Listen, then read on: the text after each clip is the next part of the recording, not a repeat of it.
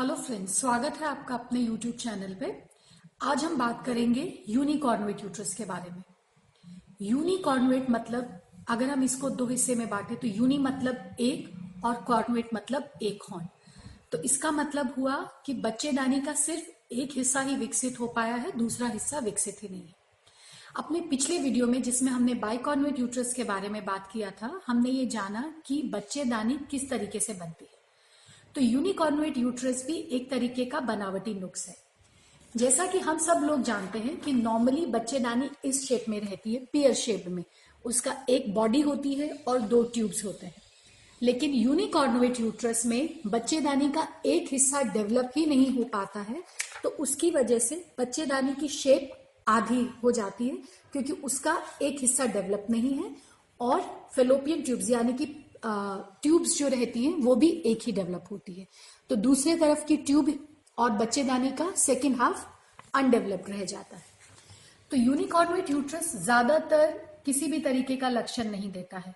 इसका पता तब चलता है जब हम लोग प्रेगनेंसी के लिए तैयारी कर रहे होते हैं और प्रेगनेंसी ठहरने में दिक्कत आती है या प्रेगनेंसी रुक जाने के बाद बार बार मिस कैरेज हो जाता है। या बार बार बच्चा जो है एक एबनॉर्मल पोजीशन ले लेता है, जिसकी वजह से सिजेरियन करना पड़ता है और सिजेरियन के समय पे पता चलता है कि बच्चेदानी यूनिकॉर्नुएट शेप में है। और कभी कभी अगर हम किसी और वजह से कोई अल्ट्रासाउंड या एमआरआई कराते हैं तो पता चलता है कि बच्चेदानी में ये बनावटी नुक्स है।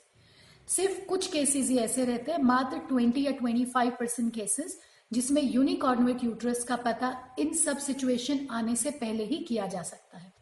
और वो कौन सी सिचुएशन होती है?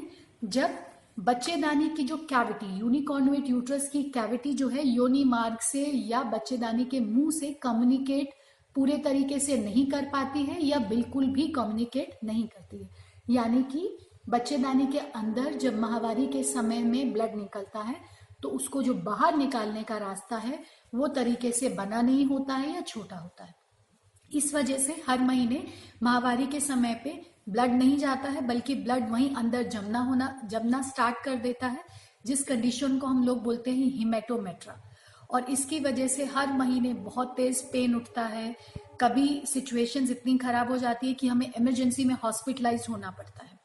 और कभी कभी रास्ता इनकम्प्लीट बना होने की वजह से ब्लीडिंग इरेगुलर हो जाती है, यानी कि फ्लो कम रहता है, लंबे टाइम तक चलता है और पीरियड्स के समय पे पेन बहुत होता है। और ऐसी कंडीशन अगर कंटिन्यू रहती है तो अंदर एक रेट्रोग्रेड यानी कि बच्चेदानी से होता हुआ ब्लड ट्यूब से निकल करके फिर अंदर पेल्विस यानी कि अंदर में भी ब्लीडिंग कर सकता है, जिसकी वजह से आगे एंडोमेट्रियोसिस या पेल्विक एडिजन्स की समस्या हो सकती है, जो फिर हमें प्रेगनेंसी ठहरने में भी परेशानी कर सकते हैं। तो सिर्फ़ यही 20-25 परसेंट केसेस ऐसे रहते हैं जिसमें हम लोग यूनिकॉर्नुएट यूट्रस का पता पहले से ही लगा लेते हैं अदरवाइज़ ज़्यादातर प्रेगनेंसी ठहरने में या ठहरने के बाद अगर कोई दिक्कत आती है तो इसका पता चलता है। अक्सर लोग ये परेशान रहते हैं और जानना चाहते हैं कि इसका इलाज क्या है। तो इसके इलाज के बारे में अगर हम बात करें तो सबसे पहले हमें ये समझना पड़ेगा, ये एक बनावटी नुक्स है। नेचर ने ही बच्चेदानी को ऐसा बनाया है तो किसी तरीके से इसे नॉर्मल शेप में लाना, चाहे वो कोई सर्जरी हो या मेडिसिन हो, ऐसा पॉसिबल नहीं तो जो यूनिकॉर्नुएट यूट्रस का ट्रीटमेंट होता है, वो बेसिकली सिम्टम बेस्ड कि हमें क्या तकलीफ़ है, उसके हिसाब से ट्रीटमेंट किया जाता है। अगर ये नॉन कम्युनिकेटिंग हॉर्न है, जिसकी वजह से अंदर ब्लड जम रहा है और बहुत तकलीफ़ हो रही है पीरियड्स नहीं आ रहे हैं ठीक से तो ऐसे में सर्जरी की मदद से या तो रास्ते को बनाया जाता है या कभी कभी हमें बच्चेदानी को भी निकालना पड़ता है, उस हॉर्न को निकालना पड़ता है ताकि ये समस्या ठीक हो सके। अगर यूनिकॉर्नुएट यूट्रस की वजह से प्रेगनेंसी रुकने के बाद बार बार मिस कैरेज हो रहे हैं तो इलेक्टिव सर्कलाज यानी कि बच्चेदानी के मुँह पे टाका लगाने से हम लोग काफ़ी हद तक इस समस्या को भी सॉर्ट आउट कर सकते हैं। अगर इसकी वजह से बच्चा उल्टी पोजीशन में है या नॉर्मल डिलीवरी होने में परेशानी हो रही है तो हमें सजेरियन करना पड़ता है। और अगर कभी कभी यूनिकॉर्नुएट यूट्रस में बाकी सब चीज़ें ठीक हैं, लेकिन कंसीव करने में प्रॉब्लम आ रही है, हमने मेडिसिन भी ट्राई कर लिए हैं तो हम टेस्ट बेबी की मदद भी ले सकते हैं। लेकिन टेस्ट बेबी अगर हम यूनिकॉर्नुएट यूट्रस में करा रहे हैं तो एक बात का ख्याल रखिए कि सिंगल एम्ब्रायो ट्रांसफ़र में हमें जाना चाहिए और खुल करके अपने डॉक्टर से इस बारे में डिस्कस करें। क्योंकि यूनिकॉर्नेट यूट्रस में जो बच्चे के पनपने की जगह है, वो पहले से ही कम है। ऐसे में अगर हम लोग मल्टीपल एम्ब्रायो ट्रांसफ़र में चले जाते हैं ट्विंस या ट्रिपलेट्स रुक जाते हैं तो ऑलरेडी वो जो जगह है, एक बच्चे के लिए ही पर्याप्त नहीं है तो आप ये आसानी से समझ सकते हैं कि दो बच्चे अगर उसमें रुक जाएँगे तो कितनी तकलीफ़ होगी।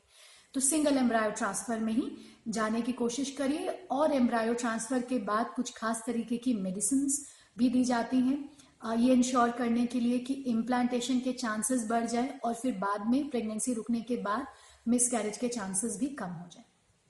लेकिन इन सब के बावजूद भी आपने सब कोशिश कर ली है कंसीव करने में परेशानी आ रही है कंसीव नहीं हो रहा है बार बार अबॉर्शन हो रहे हैं और कोई भी तरीका कामयाब नहीं हो रहा है तो ऐसे केसेस में एक लास्ट रिजॉर्ट जो रह जाता है प्रेगनेंसी लेने का वो रहता है सरोगेसी का। सरोगेसी मतलब कि आप ही का बच्चा किसी दूसरी लेडी के गर्भ में पनपेगा और वो लेडी जो है हमारी मदद करेगी इस प्रक्रिया को पूरी करने में और फिर पैदा करके वो बच्चा जो है हमें सौंप दिया जाता है। तो आज हमने ये जाना कि यूनिकॉर्नवेट यूट्रस एक बनावटी नुक्स है, एक डेवलपमेंटल एनॉमली है, इससे हमें क्या क्या परेशानियाँ हो सकती हैं और अगर हम इन परेशानियों से जूझ रहे हैं तो किस तरीके से हम लोग इन परेशानियों को कम कर सकते हैं। अगर आपके कोई और सवाल है इससे जुड़े हुए, अगर आप कुछ और पूछना चाहते हैं तो प्लीज़ शेयर करिए कमेंट करिए लाइक करिए और हमें सब्सक्राइब तो ज़रूर करिए। Thank you